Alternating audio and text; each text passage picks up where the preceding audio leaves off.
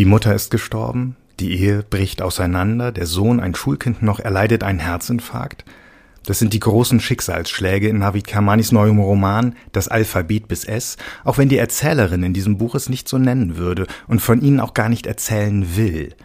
Die bekannte, verehrte Schriftstellerin, Essayistin, Publizistin hat sogar den Vorsatz, ihr Privatleben herauszuhalten aus dem, was sie notiert. Stattdessen soll es schlicht um Wahrnehmungen gehen, um eine an jedem Tag ein ganzes Jahr lang.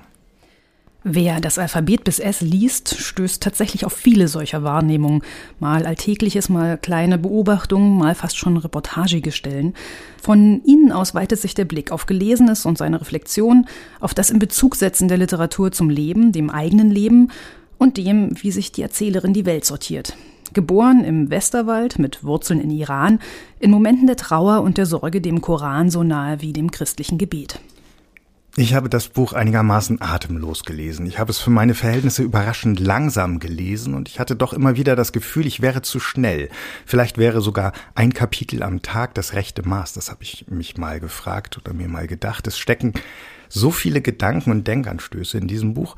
Heute haben wir die Gelegenheit, mit seinem Autor, mit Navid Kermani, über das Buch zu sprechen, über seine Erzählerin, über die Bücher im Buch und über die Gedankenwelt. Wir, das sind Maria Wiesner und Friedhof Küchemann. Im Anschluss an das Gespräch mit Navid Kamani wollen wir Ihnen auch in unserer Septemberfolge ein neues Literaturrätsel stellen, liebe Hörerinnen, liebe Hörer. Wir verraten die Lösung aus dem August und den Namen des Gewinners oder der Gewinnerin. Aber erst einmal, lieber Navid Kamani, herzlich willkommen im Bücherpodcast der FAZ. Toll, dass Sie heute unser Gast sind. Ja, vielen Dank, dass ich da sein darf. Guten Tag. Gleich im dritten Kapitel, am dritten Tag also, kommt ihre Erzählerin auf das Konzept der 365 Kapitel zu sprechen, aus denen ihr Buch besteht.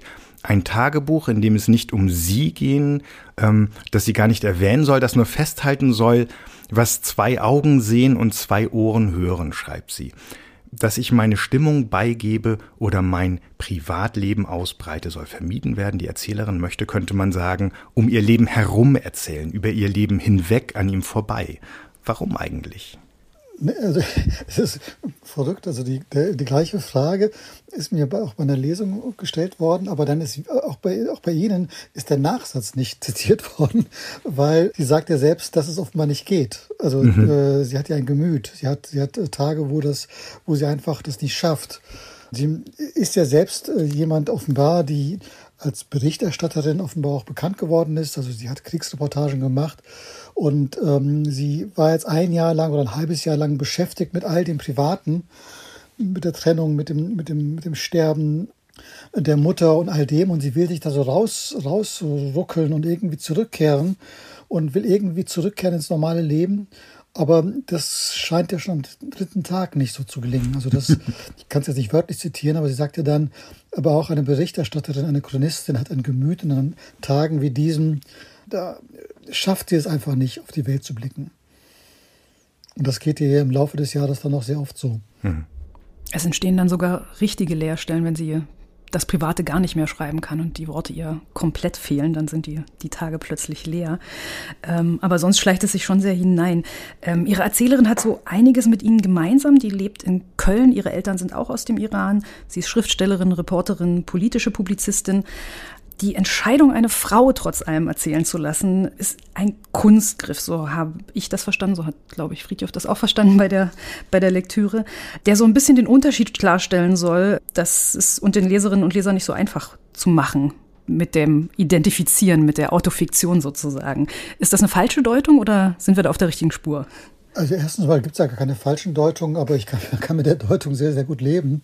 Also äh, für mich ist das wirklich ein, ein Akt der Verfremdung. Also es ist ja jetzt kein Zufall, dass diese Frau, die Erzählerin, so nah an meine eigene Person gerückt ist, also biografisch von dem, was sie macht. Aber sie ist eben äh, an ganz entscheidenden Stellen eben auch anders. Und, und um das sozusagen auch, auch klarzustellen von der ersten Seite an, ist unter anderem, hat sie ein anderes Geschlecht, Sie hatte nicht gleiche familiären Verhältnisse, auch nicht die gleiche Art von Beziehung zu, zu ihrem, in diesem Fall ist es ja ein Sohn in, der, in mhm. dem Buch und so weiter und so fort. Also es ist eigentlich wie in vielen meiner Bücher so, so eine Art Verwirrspiel, wo im besten Falle vielleicht am Ende eigentlich egal ist, was davon real ist und was, was nicht real ist. Also vielleicht wäre vielleicht meine Frage an Sie, ob man da wirklich bis zum Ende wirklich an dieser Frage hängen bleibt. Also das weiß ich gar nicht. Man bleibt daran nicht wirklich hängen. Ähm, man, also ich habe beim Lesen das verstanden und war sofort froh damit. Ich habe an Peter Stamm gedacht, der sagte, es wäre so vieles leichter, wenn man eben sich nicht in dieses Korsett einzwängt, äh, möglichst nah am eigenen Leben schreiben zu müssen. Es würde einen frei machen, über die eigenen Gefühle und Gedanken zu schreiben. Im Gegenteil, wenn man eben dann in der Figurenwahl ähm, etwas mehr Spiel lässt. Ja, man, vor allem die ganze Fantasie kommt ja hinein. Also mein, mhm. das, was ich erlebe, ist ja nur ein Teil. Also natürlich ist das eine, eine, eine Ressource des Schreibens. Die Lektüren sind eine Ressource, aber auch die Einbildungskraft ist eine ganz gewaltige Ressource.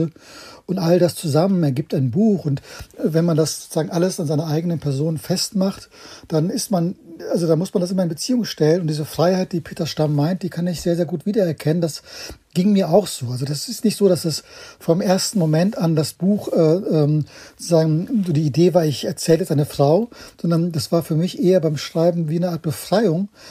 Es ist ja ohnehin auch so meinem Denken, das hat mit meinen auch mit, mit einfach mit all dem, was ich so gelesen habe, wie, wie ich über die Welt nachdenke, wie ich über das Geschlecht nachdenke.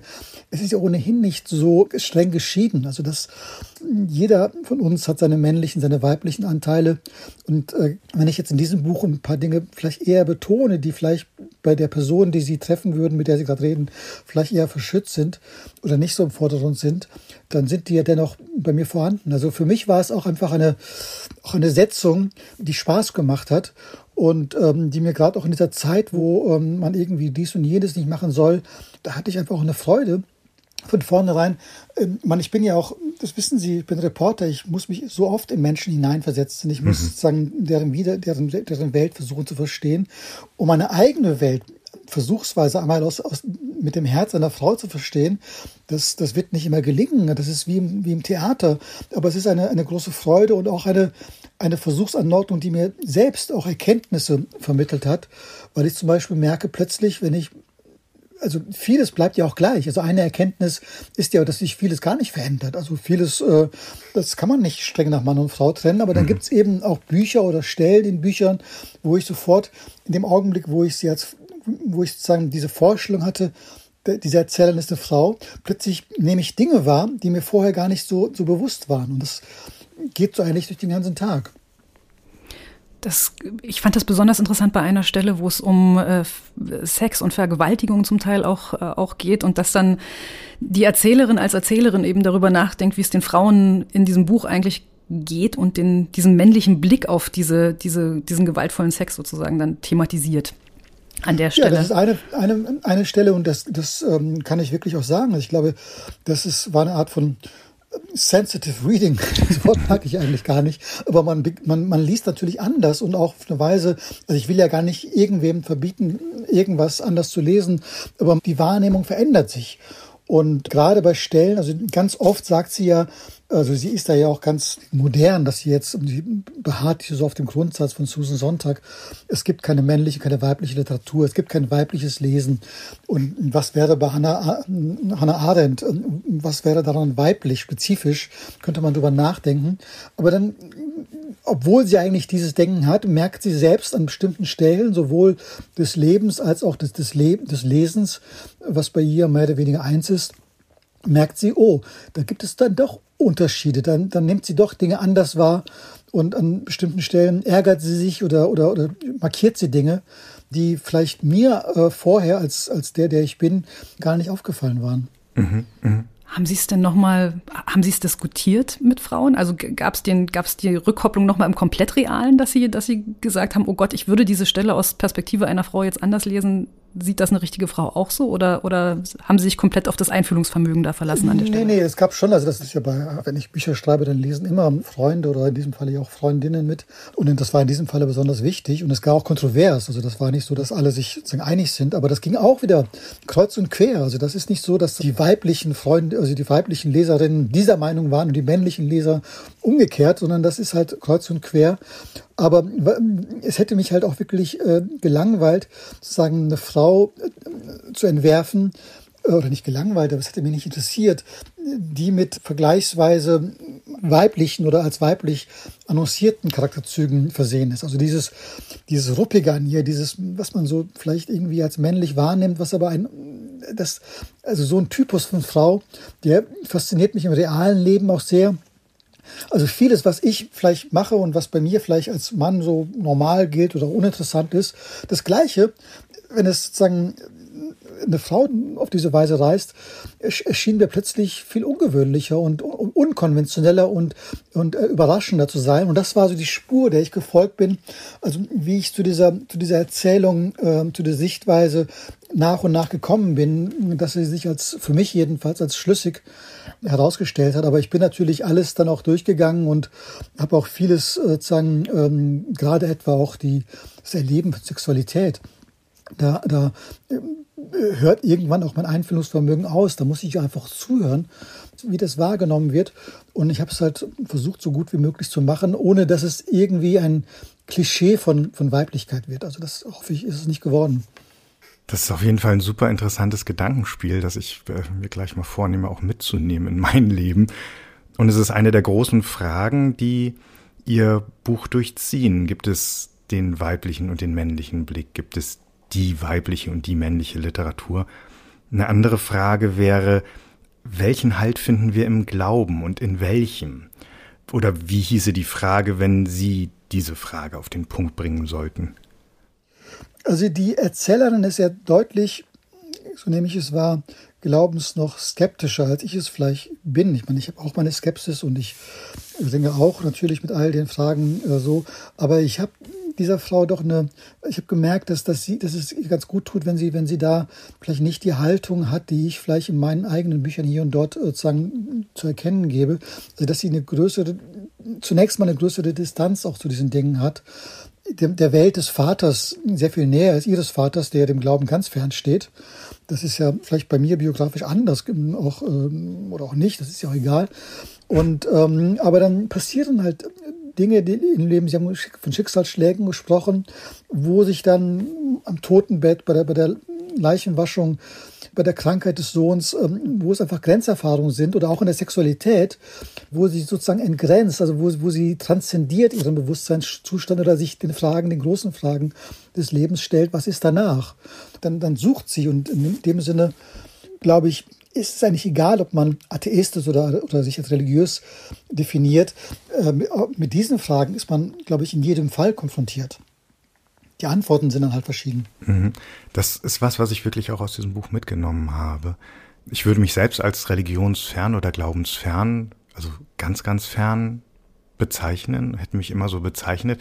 Und ich habe gemerkt, wie produktiv das ist für die Erzählerin, wie produktiv das sein kann, mit dem Glauben zu ringen, wie Sie sagen. Also in dem, in dem Ringen liegt für mich das, was die Auseinandersetzung dann doch so interessant macht.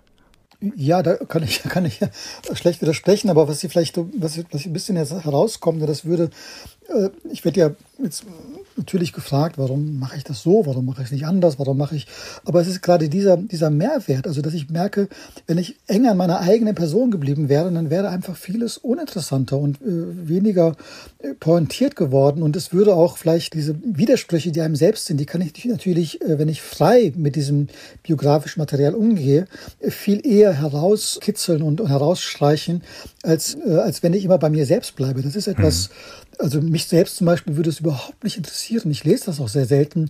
sind zum Beispiel Memoiren oder sozusagen persönliche Erinnerungen. Ich lese das auch selten, weil ich denke, das, das ist, da ist die Literatur so viel reicher. Die, so, die erlaubt so viel mehr Wahrheit und Wirklichkeit, als wir es so meistens haben, wenn wir von uns oder von jemand anders erzählen. Und diese Freiheit ist etwas, die einfach auch, auch nicht nur Freude bereitet, sondern mir selbst jedenfalls auch Erkenntnis bringt ob es dann beim Leser, bei der Leserin genauso ist, vermag ich nicht zu, zu beurteilen.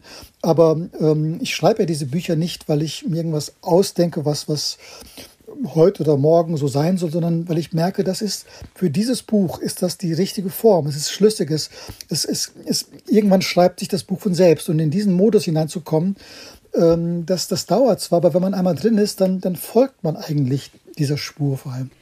Sie sagten gerade schon Wahrheit in der Literatur finden. Ähm, die Erzählerin, konfrontiert mit dem Tod ihrer Mutter, greift ebenfalls zur Weltliteratur, also nimmt sich eben vor, das gesamte noch nicht gelesene Belletristikwerk, was sich in ihren Regalen angestaut hat, irgendwie im Laufe des Jahres ähm, zu bewältigen.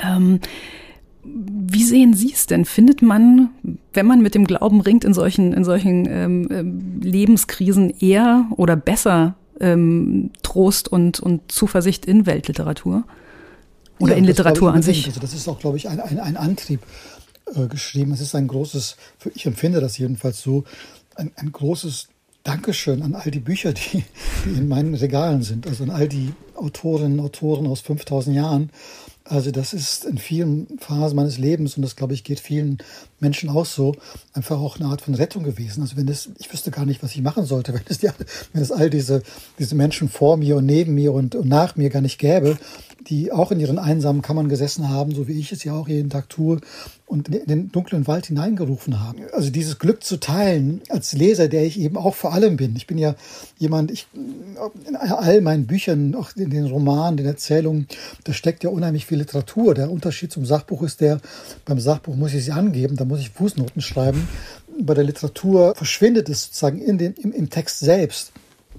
Also dieses Feiern dieses, dieses, dieses, dieser menschlichen Tätigkeit literarisch zu schreiben, poetisch zu schreiben, äh, zweckfrei zu schreiben, also nicht auf den, die Sprache zu nutzen im Sinne einer Nützlichkeit, sondern auch im Sinne einer Schönheit. Also das hat mir ähm, auch einen Antrieb gegeben, dieses Buch zu schreiben. Das war so ein wesentlicher Moment. Das ist ein, ein, ein ganz wesentlicher Moment meines eigenen Daseins, dass ich, dass ich einfach denke, was, was hat es da an groß, also da sitzt jemand vor 200 Jahren und es erscheint für mich, der ich 200 Jahre in einem anderen Land, in einer anderen Sprache bin, plötzlich spricht er als sehr, sehr vor mir. Und dieses magische Moment, dieses wunderbare Moment, das, glaube ich, jeder, jede Leserin, jeder Leser wiedererkennt, das war auch so ein, ein, ein Antrieb von mir, das festzuhalten einmal für mich. Es gibt ein Buch, auf das die Erzählerin immer wieder zurückkommt. Das keine 200 Jahre alt ist und das auch, ich würde es jetzt nicht ein Memoir nennen, aber das äh, tatsächlich auch aus der unmittelbaren, aus dem unmittelbaren Erleben des Verfassers geschrieben ist. Das ist von Peter Nadasch, ein Buch, in dem er auch den, eine eigene Nahtoderfahrung reflektiert. Ich weiß nicht, ob es auch nach einem Herzinfarkt war, nach einem Schlaganfall. Ja, ja, also, also wenn, man, wenn man dem Buch glaubt, ähm, was man in diesem Fall, glaube ich, tun darf, dann ähm, hatte Peter Nadasch einen Herzinfarkt und ähm, hat dann sein Erleben äh, in diesem Zwischenbereich zwischen Leben und Tod auf eine Weise aufgeschrieben, die, glaube ich, in der Weltliteratur, in der Geschichte der, des menschlichen Geistes wirklich einmalig ist. Und ähm, wir verraten wahrscheinlich nicht zu viel, sondern äh, genau das Richtige, wenn wir sagen, dass Sie das Glück haben, auf Ihrer Lesereise den Autor, der in Ihrem Buch zitiert wird, auch äh, persönlich treffen werden. Ja, also, ähm, also wobei er nicht nur zitiert wird, also die Erzählerin begegnet ihm ja auch, also dass der also tritt sozusagen auch als Person auf, wie manche andere Autoren auch in diesem Buch und äh, das ist natürlich für mich was ja was was herrliches und was was was, was äh, beglückendes, dass er in Hamburg, also ähm, im, im Thalia Theater da der andere da, da hinkommen wird und wir, wir werden zusammen mit Barbara Nüsse, der großartigen Schauspielerin, werden wir genau diese Passagen lesen, in denen er in die er hineinspricht und auch die Sätze lesen, die ich ihm in den persönlichen Begegnungen, die die, die Erzählerin da, von denen sie erzählt, äh, ihm in den Mund legt. Und was daraus folgt, das weiß ich nicht genau. Aber klar ist, ähm, wenn Peter Nadasch in diesem Buch eine so große Bedeutung hat, dann kann man schon auch davon ausgehen, dass er in meinem eigenen Leben eine, eine vergleichsweise große äh, Bedeutung hat. Also das ist für mich ein ganz entscheidender Autor und für mich auch einer der, der bedeutendsten Autoren, die es überhaupt jetzt auf der Welt derzeit gibt. Also das heißt eine Begegnung quasi herbeigeschrieben in der Realität dann. Das passiert auch selten. Am 27. September im Thalia Theater in Hamburg, habe ich das richtig in Erinnerung? Ja, das, das müsste eigentlich stimmen, ja. Genau, schreiben wir zur Sicherheit nochmal, liebe Hörerinnen, liebe Hörer, in die Show Notes. Martin Mosebach erzählt, wenn man ähm, ihn nach dem Romanschreiben fragt, ähm, oder hat mir zumindest mal erzählt, dass es meist eine Frage ist, die für ihn den Anstoß gibt zu einem Buch. Ähm, das Bedürfnis, diese Frage zu ergründen. Und meist stellt er dann anschließend fest, sagt er, dass diese Frage nach dem Schreiben nur noch größer geworden sei. Können Sie was damit anfangen? Ja, das, das, das glaube ich gilt schon für eigentlich wahrscheinlich für viele, für die meisten Bücher. Ich würde sie in diesem Falle vielleicht oder auch vielen anderen, bei meinen, vielen anderen meiner Bücher ähm, noch etwas konkreter stellen. Es ist bei mir wirklich auch eine Frage der Form. Also ich dieses Buch und äh, also jedenfalls in ganz vielen Fällen ist es gar nicht so eine Frage der eine inhaltliche Frage, sondern es ist eine Frage der Form und diese diese Form also bevor ich überhaupt die erste Zeile geschrieben habe, hatte, bin ich von der Form ausgegangen, also dieser täglichen Notate. Und, und bei denen man nicht weiß, was am nächsten Tag passiert, also all die Unwägbarkeiten und Zufälligkeiten des Lebens, für die eine literarische Form zu finden. Also für all das, was an Gleichzeitigkeiten, Ungleichzeitigkeiten einem einzelnen menschlichen Leben passiert, also dem eine Form zu geben, dem nachzugeben, wie man das literarisch darstellt. Also wenn Sie mich fragen, was war der Antrieb, dann kann ich Ihnen nicht jetzt sagen, dies oder jenes wollte ich ausdrücken, sondern ich wollte, es ist wie sozusagen ein, ich hatte eigentlich erst einmal den Rahmen geschaffen und war selber neugierig, was für Texte dieser Rahmen hervorruft. Ich muss etwas vielleicht platt zu sagen.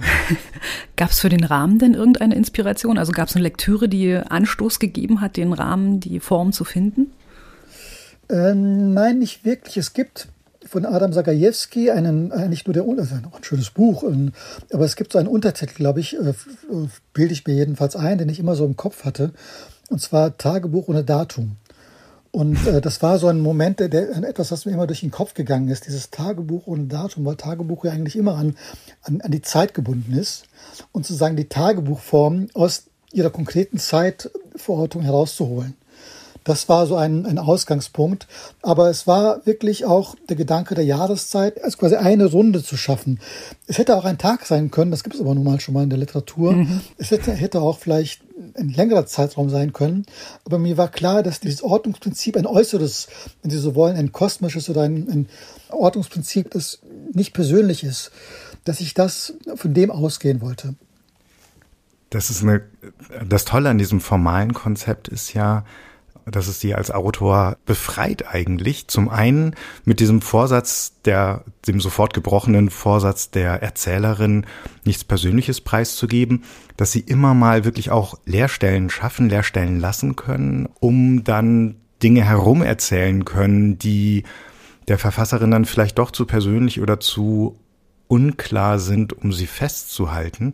Und zum anderen eben, es gibt diese Stelle, die Maria schon angesprochen hatte, an der dann drei, vier Tage ohne Notate vergehen. Und ähm, es gibt ein paar Andeutungen, was da passiert sein könnte vorher, Vorausdeutungen. Aber mir ist da wirklich das Herz stehen geblieben. Und das ist allein formal erreicht sozusagen. Ja, das entspricht ja, also das freut mich, dass Sie das so sagen.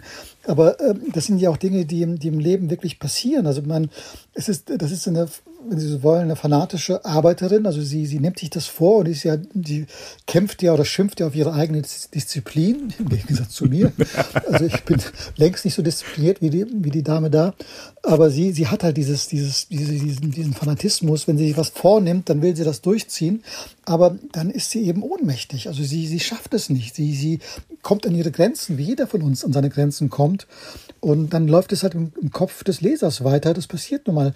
Sie sagten ja auch, dass das, ich denke jetzt einfach nur laut, laut nach über das, was mhm. Sie eben sagten. Sie, äh, über manche Dinge schreibt sie nicht. Äh, man hätte ja sagen können, das ist ein Roman, die kann ja über alles schreiben, ist ja ohnehin fiktiv. Mhm. Aber das stimmt ja nicht. Also das, wenn man das sozusagen auch das ernst nimmt, dann muss ich ja Entsprechung finden dafür mit dem Kampf, den ich als Autor jeden Tag habe, oder nicht jeden Tag sehr viel, dass ich permanent mit Dingen, ähm, Dinge aufschreibe oder Dinge aufnehme, die mir real passieren. Aber diese, äh, wie, wie gehe ich damit um? Was ist legitim? Was ist erlaubt? Was ist notwendig?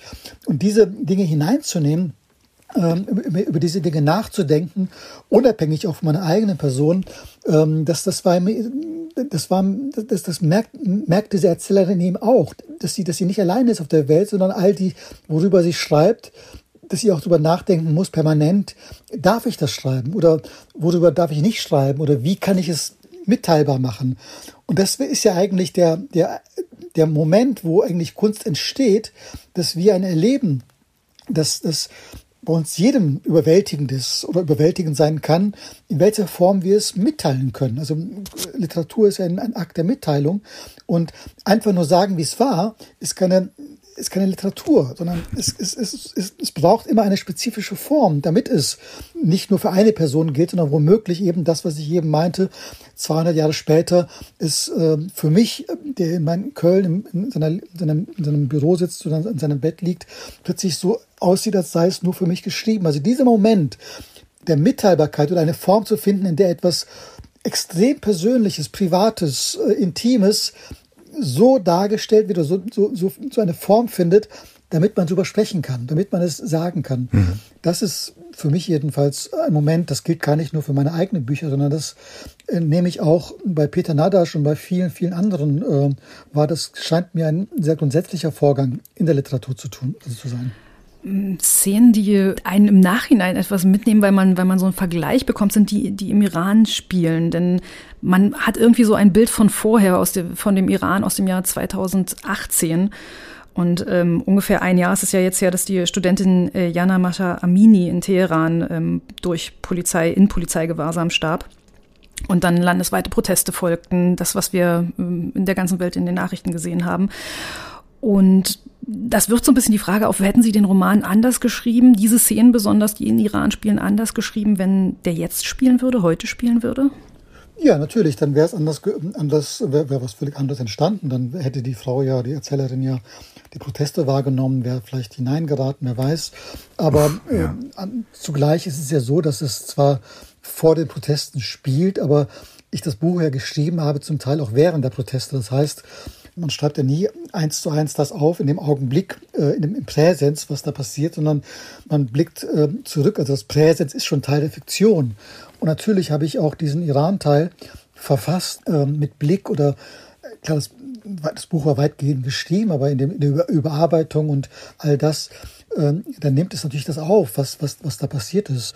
Ähm, oder es liest sich plötzlich anders. Also das gibt ja das mhm. Beispiel in dem Buch, dass die Erzählerin da zum ersten Mal in Teheran eine Frau ohne Kopftuch sieht, was es ja auch gegeben hat, schon lange mhm. vor den Protesten. Aber natürlich, mir selbst ging es so bei der Überarbeitung, das, was da vielleicht so eine eher unscheinbare Beobachtung war, bekommt automatisch durch das, was seither passiert ist, nochmal eine ganz andere Färbung. Das ist so ein, so ein Blick einfach nochmal kom komplett auf so eine Zeit zurück, die es so nicht mehr gibt momentan. Also die Zeit wirft nochmal ein anderes Licht auf das Erleben, was sie da, was sie da festhält. Und ähm, auch von, vom Umfang her, also mir schien dieser Iran-Teil plötzlich nochmal, man ist ja immer so, dass man dann Dinge kürzt und Dinge lässt und Dinge äh, überarbeitet und so weiter. Und dieser Iran-Teil, das war auch dann auch so eine Entscheidung zum Beispiel, dass ich bei der ersten Lesung in, in Berlin bei dem Internationalen Literaturfestival, der war mir dann so, so wichtig, obwohl er vielleicht gar nicht der, der eingängigste oder, oder spektakulärste ist.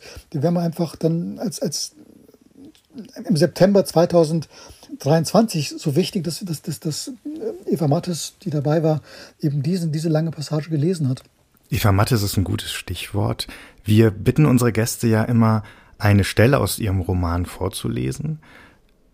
Sie hatten den Vorschlag stattdessen, einen Ausschnitt aus der Hörbuchfassung des Romans einzuspielen, die am 11. Oktober, wir müssen also noch ein bisschen warten, im Argon Verlag erscheinen wird, gelesen von eben dieser wunderbaren Eva Mattes. Der Verlag war einverstanden, wir freuen uns und wir danken natürlich ganz herzlich dafür.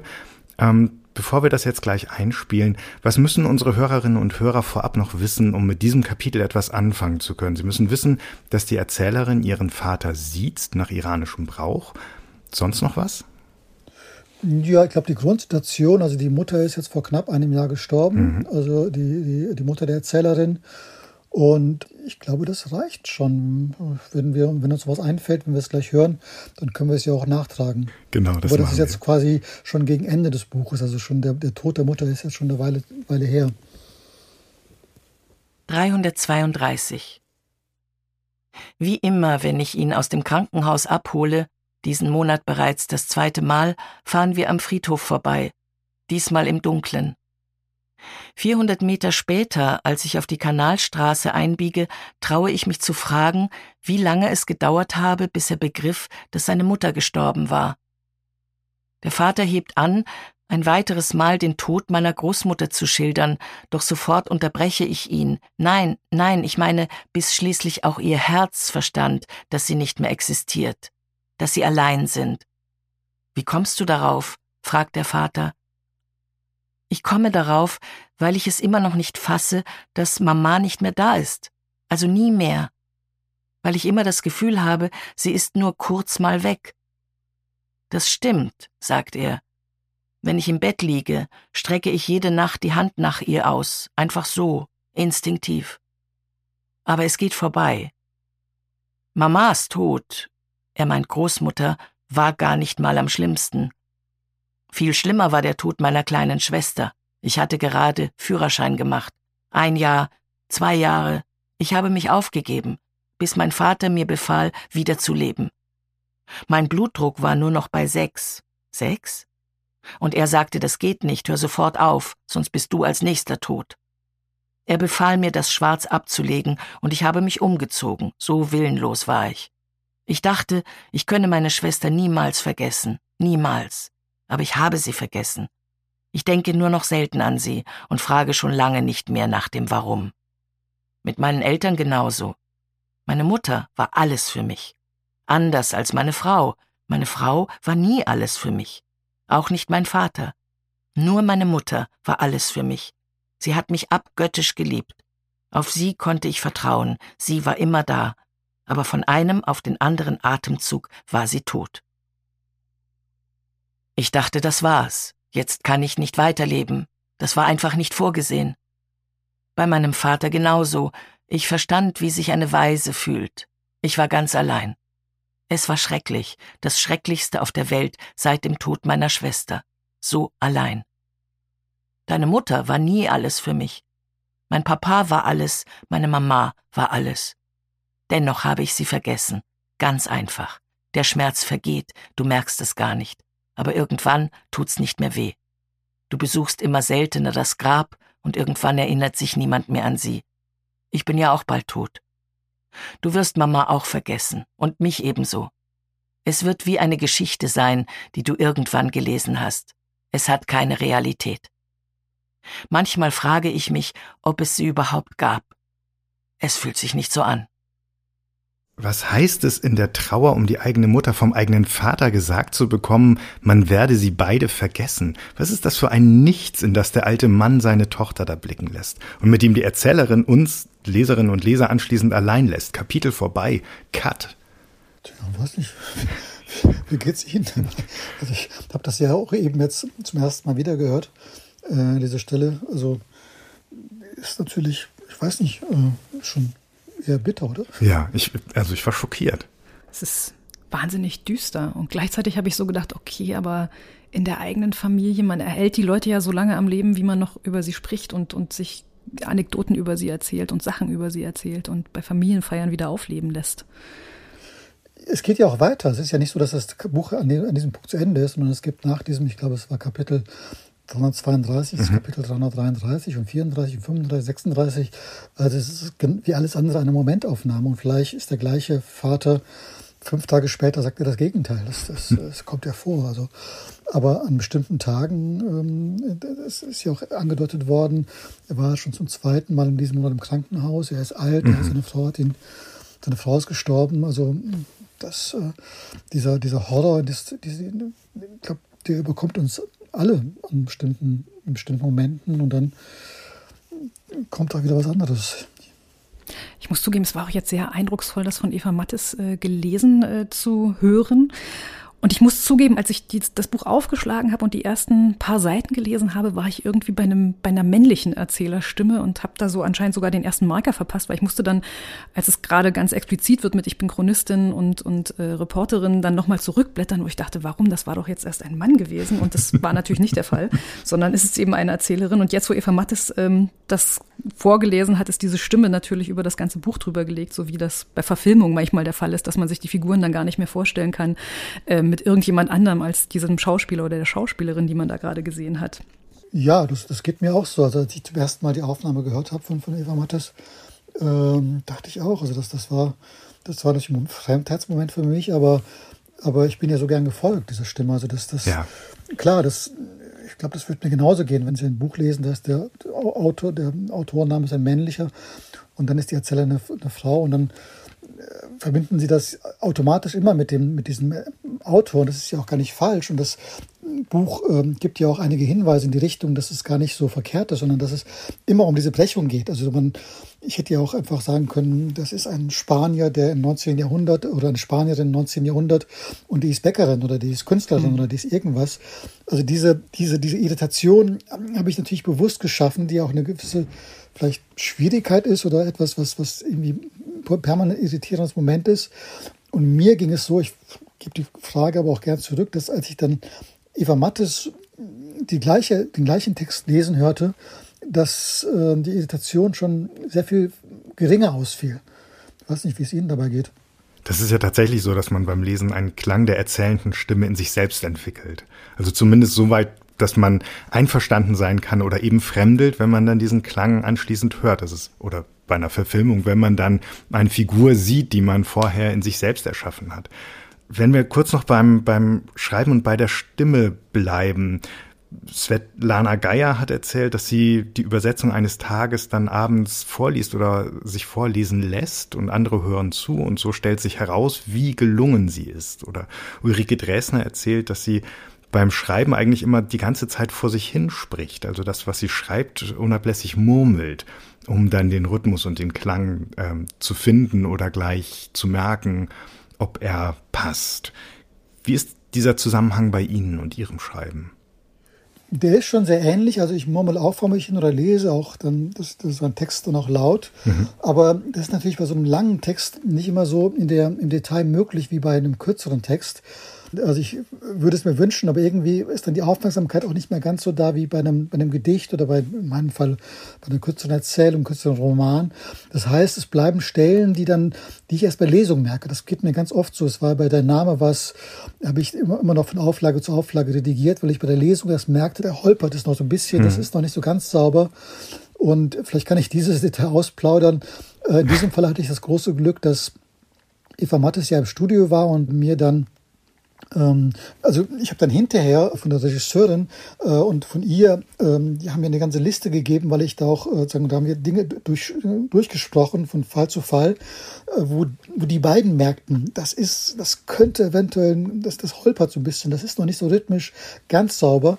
Und in den meisten Fällen habe ich das auch wirklich angenommen. Ich merkte, da haben sie vollkommen recht, einfach weil sie das gelesen haben, mehrfach gelesen mhm. haben. Und ähm, jetzt für die, für die jetzt noch ausstehende dritte Auflage werden wir das auch alles schön säuberlich, das sind wirklich ganz winzige Details, aber natürlich wichtig, werden wir da noch so ein bisschen redigieren. Also einfach durch die Hörerfahrung. Das ist ja super interessant. Und für mich das Verrückte war, also das Interessante, das hätte ich nicht erwartet. Also ich habe dann ganz lange mit der Regisseurin Vera Teichmann telefoniert und, und sie haben dann von Fall zu Fall die, diese ganz winzigen Details durchgesprochen, also ob das okay ist, wenn sie das ändern. Und ich hätte gedacht, na gut, dann wird es mal stimmen, mal nicht stimmen. Aber es war einfach in 95 bis 98 Prozent der Fälle war es richtig. Mhm. Also allein durch das, durch das laute Sprechen, das aufmerksame Sprechen entsteht eine Art von Objektivierbarkeit dessen, was äh, stimmt und was nicht stimmt. Also wir waren uns da auf, auf fast gespenstische Weise dann schon einig. Und ähm, es, äh, ich hätte es natürlich jetzt gerne für die erste Auflage schon so, so stimmig gehabt. Aber jetzt ähm, diese kleinen, jetzt ist es eben wie es ist und ich bin froh, dass diese Silben, das Satzende, das geht wirklich um ähm, das, das Hilfsverb, ob es kommt oder nicht kommt, ob, mhm. ob man es auslassen kann. Also solche Dinge, aber die sind natürlich mir enorm wichtig und ich bin natürlich auch heilfroh, äh, dass Vera Teichmann und Eva Mattes bei der Aufnahme auf genau diese Dinge geachtet haben. Ja, klar. Mhm. Lassen Sie uns noch mal über das Lesen sprechen, weil es ja auch ein Buch über Bücher ist und es sind zum Teil ganz schöne, das sagt ihre Erzählerin selbst, Ziegel, ähm, die sie aus dem Bücherregal zieht und liest und durchdenkt. Das sind Bücher, die sie in alphabetischer Reihenfolge, alphabetisch sortiert ist das Bücherregal, die sie bislang übergangen hat, übersehen hat, vielleicht angelesen hat. Also auch das ist so eine Leerstelle in ihrem Buch, ähm, die, die eine Rolle spielt. Also Dinge, sich mit Dingen befassen, die bislang liegen geblieben sind. Und es ist ein enormes Lesepensum. Ich habe mich gefragt, Wie steht es um Ihr eigenes Lesen, Herr Kamani? Haben Sie auch eine Lesegruft? Es geht immer um eine Lesegruft, in die sich die Erzählerin zurückzieht zum Lesen. mit welchem Tempo und mit wie viel Zeit lesen Sie? Ja, ich, ich lese natürlich auch relativ viel. Ich habe ja, ja zusammen in Köln, zusammen mit meinem Freund Guy Helminger, haben wir einen literarischen Salon, wo wir fünfmal im Jahr Autoren, die wir ganz toll finden, oder auch Autorinnen einladen. Und da nehmen wir uns schon vor, ähm, wirklich, so weit es geht, das gesamte Werk zu lesen. Also das ist quasi mein Bezug zur Gegenwartsliteratur. Seit mittlerweile, oh Gott, 17, 18 Jahren machen wir das schon. Wirklich ähm, diese fünf, fünf Gäste pro Jahr, diese fünf Autoren, die nach Köln kommen, das ist schon mal gar nicht so wenig. Und alles andere hat dann mehr oder weniger mit meiner eigenen Arbeit zu tun. Das ist dann also eigentlich immer Bücher, die in irgendeiner Form äh, in Relation stehen mit dem, was ich selbst schreibe. Aber mein Schreiben ist halt geprägt von Lesen. Wenn ich, wenn ich, auch wenn ich fiktiv schreibe, da steckt immer viel, viel Literatur drin. Also ich setze mich auseinander, ich antworte auf Bücher, mhm. ich, ich widerspreche Büchern, ich, ich widerspreche auch Formen. Also ich nehme ein bestimmtes Formprinzip wahr und, und reagiere darauf literarisch mit meinen eigenen Mitteln oder ich, ich nehme es auf, ich modifiziere es. Also das ist vielleicht auch so ein Trugschluss, den die einen oder anderen haben, dass, dass auch sozusagen Bücher in Ich-Form oder gerade so Memoirs äh, oder so, sogenannte Auto, wie nennt man das, Autofiktionen, ähm, da glaube ich, da überschätzt man gemeinhin den Anteil des Biografischen und unterschätzt den Anteil des Gelesenen. Mhm. Das, glaube ich, geht auch anderen Autoren so. Das ist, bei mir ist vielleicht in diesem Buch speziell mache ich es nur explizit. Aber in jedem, in jedem geschriebenen Buch, wenn es gut ist, stecken so viele bereits vorher geschriebene Bücher, mit denen das Buch dann spricht. Und im besten Fall sprechen wiederum andere Bücher mit diesem Buch. Das ist ja wie so eine kleine Ewigkeit, die wir in der Weltliteratur haben, dass es vor und nach uns immer weitergeht und wir durch diese Bücher es verhindern, in dieses Nichts zu schauen, weil aus diesem Nichts irgendwie dann doch wieder ein Echo kommt und man dann, vergessen wird und vielleicht auch nicht namentlich genannt wird, aber diese, diese Stimme weitergetragen wird. Und in diesem Falle wollte ich sie einfach mal namentlich nennen. Ein paar wenigstens stellvertretend. Es sind ja sehr viele Bücher dann doch geworden, die mit anderen Büchern sprechen in ihrem Roman. Und die Erzählerin ist so wahnsinnig, wahnsinnig diszipliniert, äh, sowieso in ihrem Leben, in ihrem Schreiben, das haben Sie ja schon gesagt, aber auch mit sich selbst körperlich. Sie joggt, sie macht regelmäßig ihre Mittagsschläfchen, sie macht Yoga und sie hat eben ständig diese Bücher bei der Hand und liest die ähm, innerhalb eines Jahres wirklich in einem wahnsinnigen Pensum und gleichzeitig setzt ja aber das Schreiben über diese Bücher jetzt als Autor eine Wiederlektüre wahrscheinlich voraus, weil sie sehr, sehr intensiv sie zusammenfassen, die Gedanken zusammenfassen, sich damit auseinandersetzen, die Erzählerin sich damit auseinandersetzen lassen. Ähm, wie lange hat es denn tatsächlich gebraucht, durch die ganzen Bücher nochmal durchzukommen? Oder hatten Sie einfach Aufzeichnungen von Ihrer früheren Lektüre? Also ich will jetzt nicht zu viel verraten, mhm. wie dieser Roman entsteht. Das entstanden ist, das nimmt ja immer so ein bisschen auch das Geheimnis oder das, das sind ja Dinge, die, die äh, so, so, so Werkstattberichte. Ähm, äh, aber die gesamte Arbeit an dem Buch, wenn ich jetzt rechne, dass, also bis es dann erschienen ist, es waren vier, fünf Jahre. Aber die Form, also es ist wirklich so, das kann ich glaube ich schon sagen, diese Form der, also diese, dieses, das, weil, weil man das nicht erfinden kann, also einfach um im Rhythmus zu bleiben, das Grundmaterial ist äh, tatsächlich in einem Jahr entstanden, weil ich einfach sonst das gar nicht hätte hinbekommen, das nachzubilden dieses Jahr. Und dieses Jahr ist dann auf vielfältige Weise gestaltet, modelliert, äh, ergänzt worden. Aber das kann man schon alles lesen. Das ist nicht so schwer, wenn man vor allem auch ähm, viel Zeit hat, weil der Mann einen verlassen hat, weil man in Hotels steckt oder weil man mhm. irgendwie in Zügen ähm, unterwegs ist. Also so, ich glaube, da wird, werden Sie, wenn Sie mal auf Ihre Bücher schauen in einem Jahr, auch professionell bedingt äh, werden das nicht so viel weniger Bücher sein. Das ist, das ist sehr gut möglich, aber ich denke immer, professionell bedingt ist das so ein bisschen verzerrt mit Leuten, die tatsächlich äh, andere Berufe haben, in denen sie ähm, ja, der nicht gezwungen ist, sind. Ja, da finde ich, das, das, tut mir auch mal so leid. Also das, wenn ich mich ab und zu schreibe ich auch ähm, Literaturkritiken oder sowas. Aber das, das Schöne an unserem Salon zum Beispiel ist ja, wenn wir normal lesen, dann bewerten wir nicht eins bis sechs gut, schlecht, wie, sondern wir beziehen es ja immer auf unser eigenes Leben. Und das gleiche Buch kann in einem bestimmten Jahr ganz wunderbar sein und in einem anderen Jahr langweilt es uns hm. oder es sagt uns nichts. Und dieses, dieses Gespräch mit dem Buch kann natürlich außerhalb der professionellen Literaturkritik viel intimer, viel persönlicher werden, das wäre vielleicht auch unangemessen in einer normalen Literaturkritik, wenn Sie dann sozusagen so viel von Ihrem eigenen Leben preisgeben würden, wie Sie bei dem, beim, beim Lesen aber durchaus empfinden werden, schätze ich mal. Ja. Ja, das fand ich so toll in diesem Buch. Ähm, Ihre Erzählerin. Stimmt das? Bin ich, das bin ich auch neugierig, weil geht, geht Ihnen das nicht so, wenn Sie über Bücher schreiben, dass Sie, wenn Sie professionell schreiben, dass Sie ganz vieles weglassen müssen, was Sie aber eigentlich als Person eigentlich vielleicht sogar viel mehr berührt hat oder viel mehr beschäftigt hat? Ich glaube, wenn, dann probiere ich es in gewisser Weise so mit reinzunehmen, ohne mich selbst zu sehr reinzunehmen. Also wenn eine Stelle einen wahnsinnig begeistert oder berührt, dann, dann schreibt man ja schon drüber, ja. ähm, ohne jetzt vielleicht den eigenen Anschlusspunkt oder, oder den, die eigene Emotionalität dazu sehr in den Vordergrund zu stellen. Ähm, mir geht's aber auf jeden Fall so, dass ich ganz private Lektüre, dass die viel, viel schneller läuft. Also dass man, dass man ein Buch viel schneller durchlesen kann, weil man sich nicht eben nebenbei noch Notizen macht oder ja. Stellen anstreicht ja. oder denkt, ah, das ist, das ist jetzt genau der Beleg für den, den Ton, den ich hier eigentlich so toll finde in dem Buch. Das muss ich mir für später anmerken, für die Kritik. Ja. Also ja, das geht, da, da bin ich viel schneller durch Bücher selbstverständlich durch, wenn ich sie einfach zum Genuss lese, sage ich mal.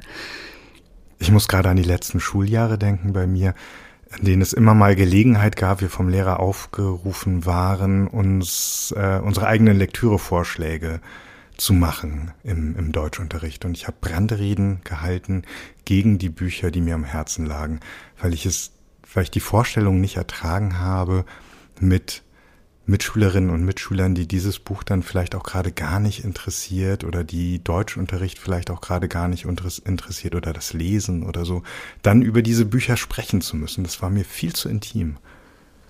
Das, verstehe, das verstehe ich gut. Und ich habe ja, also im Gegensatz zur Erzählerin, die einen Sohn hatte, ich habe zwei, zwei Töchter und also beide, also Abitur und also die Jüngere ist noch äh, auf der Schule, aber ich habe natürlich mit dem Deutschunterricht dieser Töchter zu kämpfen. Und ähm, die, die Vorgaben, die da gemacht werden, äh, also was so in dieser Erwartungshorizont, was sie beantworten sollen, ist für mich das Gegenteil dessen, was eigentlich Lektüre sein soll. Ja. Weil sie sozusagen permanent einschränkt, während für mich das Lesen eine große Freiheit bedeutet. Also das, gerade wenn ich es nicht, also in diesem Buch, wo ich sozusagen das auch noch mitteilen darf, was, was, was diese Erzählerin jedenfalls dabei auch noch tut, denkt, ähm, mit wem sie gerade ist, ähm, dass, es, dass es einfach ins Unendliche geht. Und ich habe das Gefühl, dass in den Schulen oder auch so wie teilweise an Universitäten gelesen wird, gerade diese Unendlichkeit immer eingeschränkt wird, weil man eigentlich das sagen soll, was irgendwer definiert. Aber das, ich glaube, jeder Autor, jede Autorin ist, ist, ist unglaublich froh, wenn, wenn, wenn ein Leser, eine Leserin Dinge findet, an die sie gar nicht gedacht haben. Mhm, mh. Und es ist, es ist eine doppelte Freiheit, die sich ihre, ihre Erzählerin nimmt in dem Buch. Das eine ist also sowieso die Freiheit zu lesen und zu finden in den Büchern und das andere ist eben auch die Freiheit, auch Autorinnen und Autoren, Autoren hauptsächlich zu lesen, deren Haltungen sie in Teilen ablehnt, die sie in Teilen sogar regelrecht abstößt, aber sie liest diese Bücher trotzdem mit dieser großen inneren Freiheit und sie liest sie mit Gewinn. Das ist ziemlich ungewöhnlich in einer Zeit, die ja doch mit einiger Strenge unliebsamer Autoren dann aussortiert und so weiter. Gehe ich zu weit, wenn ich sage, dass sie die Engstirnigkeit oder das Einfältige einer solchen Cancel Culture dann auch entlarvt? Ob es das entlarvt, weiß ich nicht genau, aber sie, sie ignoriert es jedenfalls. Einmal verrennt sie sich ja auch fürchterlich, das, das wird ja auch mitgeteilt, ja. Also wo sie bei einer öffentlichen Veranstaltung also auch, auch einfach in sich in Theorien ähm, steigert. Da geht sie aber auch sehr schlecht, muss man sagen. Also da ist sie vollkommen verzweifelt und dann äh, wird ihr, äh, werden ihr die schlimmsten Dinge unterstellt, weil sie einfach auch so unhaltbare Dinge offenbar sagt. Aber generell ignoriert sie das vollkommen. Und klar, das ist dann insofern auch ein Statement in vielerlei Hinsicht. Das mag, mag so wahrgenommen werden und ist bestimmt auch nicht falsch, aber jetzt nicht in einem provokanten Sinne. Das kann ja jeder entscheiden. Es soll eher, ich würde eher sagen, wenn es Lust bereitet, auch, ähm, auch, auch mit Autoren sich auseinanderzusetzen, deren Meinung man nicht teilt oder die man vielleicht privat persönlich finden würde, weil sie übergriffig sind oder was auch immer, äh, dann kann man ja dazu, man ist doch nicht dazu verpflichtet, sozusagen denen zuzustimmen, sondern man kann ja auch ein Buch lesen im Widerspruch. Und dieser Widerspruch wird auch vielleicht interessant. Das ist doch viel interessanter, als so ein Buch in so eine Giftkammer zu, zu, zu stellen. Ja. Ich habe noch eine in, intime Frage zu der Buchsortierung, weil ähm, mich das, mich hat es wirklich äh, umgetrieben, als ich es gelesen habe, weil ich, äh, weil ich dieses, die, die ungelesenen Bücher stehen im Bücherregal irgendwie so gar nicht als System nachvollziehen konnte. Das war für mich, äh, für mich so ein, so ein Punkt, weil die bei mir alle in Stapeln sich durch die Wohnung bewegen und noch nicht im Regal sind, um mir zu sagen, dass sie noch gelesen werden müssen. Darf man, darf man die Frage stellen, wie ist es bei Ihnen? Haben Sie die alle sortiert, ohne sie zu lesen äh, im Regal oder mehr anderen, die nee, auch also eher das, durchs, durchs also Mobilar. Ich muss, ich muss Ihnen sagen, es gibt natürlich schon biografische Ausgangsmomente und diese Lesegruft, das ist mein altes Büro. Also ich habe das nicht mehr, aber es gab ein Büro von mir, wo ich auch immer hingegangen bin, außerhalb. Und das war wirklich diese, dieser, dieser, also das war schon der, das sieht ein bisschen anders aus, das hat keinen Futon und so weiter. Also es ist schon etwas anders. Aber diese, dieses ringsherum von Büchern umgeben zu sein und da, und da äh, dieser Erzähler ist noch einmal viel disziplinierter als ich es bin und viel ordentlicher als ich es bin. Aber das ist schon, ähm, also diese alphabetische Ordnung, die, die, die würden Sie bei mir jetzt auch im jetzigen Arbeitszimmer und jetzigen Regal auch genauso so ähnlich finden. Aber eben nicht ganz so streng wie bei, bei, bei ihr. Das ist natürlich fantastisch bei ihr. Sie hat diesen enormen Bücherschrank und findet so die passende Lektüre. Die passt ja oft auf einfach ganz großartig. Ähm, beim Griff nach dem bislang Übergangenen. Was können Sie Menschen raten, die es nicht so leicht haben, deren Bücherschrank sozusagen ihrer eigenen Bubble entspricht? Wo geht's hier raus? Wo geht's raus für solche Menschen? Ich glaube, indem sie dem Zufall eine Chance geben. Deshalb sind ja auch Bibliotheken so wunderbare Orte. Also wenn man einfach Bücher aufschlägt. Also ich bin natürlich auch hoffnungslos veraltet und, und, und alt, altmodisch und ich glaube an das Buch, das einem in der Hand liegt und, und dann irgendwie verstaubt und noch da bleibt und vielleicht eine schöne Gestalt hat. Also das sind, wenn man diesen Zufälligkeiten eine Chance gibt, also keinem Algorithmus, inneren oder äußeren, sondern Dinge aufschlägt und wirklich dem Lustprinzip nachgeht, der Neugierde nachgeht. Also das ist für mich wie so eine Art von ja, wie soll ich sagen, Wunderland, diese, diese Literatur. Man, man geht irgendwo hin und dann verläuft man sich und da ist es doch viel schöner als dort, wo man eigentlich hin wollte. Das jetzt, soll jetzt kein, kein, kein Lebensrat werden, aber ähm, äh, man, man gewinnt einfach enorm viel, wenn man nicht mehr nur das liest, was man schon selber denkt, sondern wenn man sich auch mit Dingen auseinandersetzt, die neu sind oder vor allem die nicht der eigenen Lebenshaltung entsprechen. Und allein schon, wenn wir zurückgehen ins 19. Jahrhundert, ins 15. Jahrhundert, zu Ovid, allein dadurch, dass sie so fremd sind, ähm, sagen sie uns viel mehr. Mhm. Und das ist vielleicht auch mein, Vor mein Vorbehalt gegen, ich lese ja sehr viel Gegenwartsliteratur mit großem Gewinn, tolle Bücher, aber ich merke schon so eine Tendenz im Theater, in der Literatur, äh, vielleicht auch in der bildenden Kunst, dass sie immer gegenwärtiger werden. Es ist sozusagen die Gegenwart immer stärker wird. Und ähm, damit meine ich jetzt gar nicht so sehr allein schon, dass es, dass sie heute spielt. Mein Buch spielt auch heute, aber dass sozusagen diese Welt aus dem Hier und Jetzt besteht. Und das Hier und Jetzt ist so klein. Das, das ist Bücher sind doch dafür da und auch Theater und überhaupt Kunst, uns aus diesem Hier und Jetzt herauszutragen zu Dingen, zu Momenten, zu Wirklichkeiten, zu, zu Weltsichten, zu Einsichten, die wir vielleicht auch gar nicht verstehen, aber die dadurch, dass sie anders sind, ein neues Licht auf unser eigenes Denken, auf unser eigenes Dasein werfen. Und dieses Fremdheitsmoment, ich glaube, das ist etwas, was wir vielleicht nicht genügend oder nicht mehr genügend zulassen und dass wir eigentlich immer in Büchern das suchen, was wir was ohnehin unserer eigenen Welt entspricht und nicht eine, nicht das ganz andere. Wenn ich das jetzt so ganz unbeholfen mal so, so spontan äh, sagen, ein, sagen ein Plädoyer fürs Lesen. Ähm, auf jeden Fall ist Ihr Buch ebenfalls ein Plädoyer fürs Lesen. Man hat direkt Lust, äh, weitere Bücher sich nach der Lektüre dieses Buches zu bestellen, über die eben gesprochen und mit denen sich auseinandergesetzt wurde.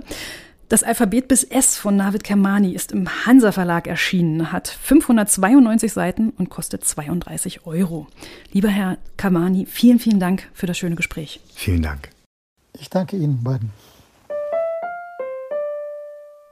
Sie sind schon gespannt auf ein neues Literaturrätsel, liebe Hörerinnen, liebe Hörer. Wir freuen uns immer zu sehen, wie viele Leute begeistert mitmachen, wenn es darum geht, die Nebenfigur wiederzuerkennen, der Tillmann Sprekelsen seine Stimme leiht und das Werk, aus dem sie so viel erzählt, wie sie selbst gerade überblicken kann. Diesmal im September 2023 liest Maria Ihnen das gleich vor. Vielleicht kommt die Geschichte Ihnen ja bekannt vor. Dann können Sie teilnehmen. Unter den richtigen Einsendungen verlosen wir auch diesmal wie immer ein Buch.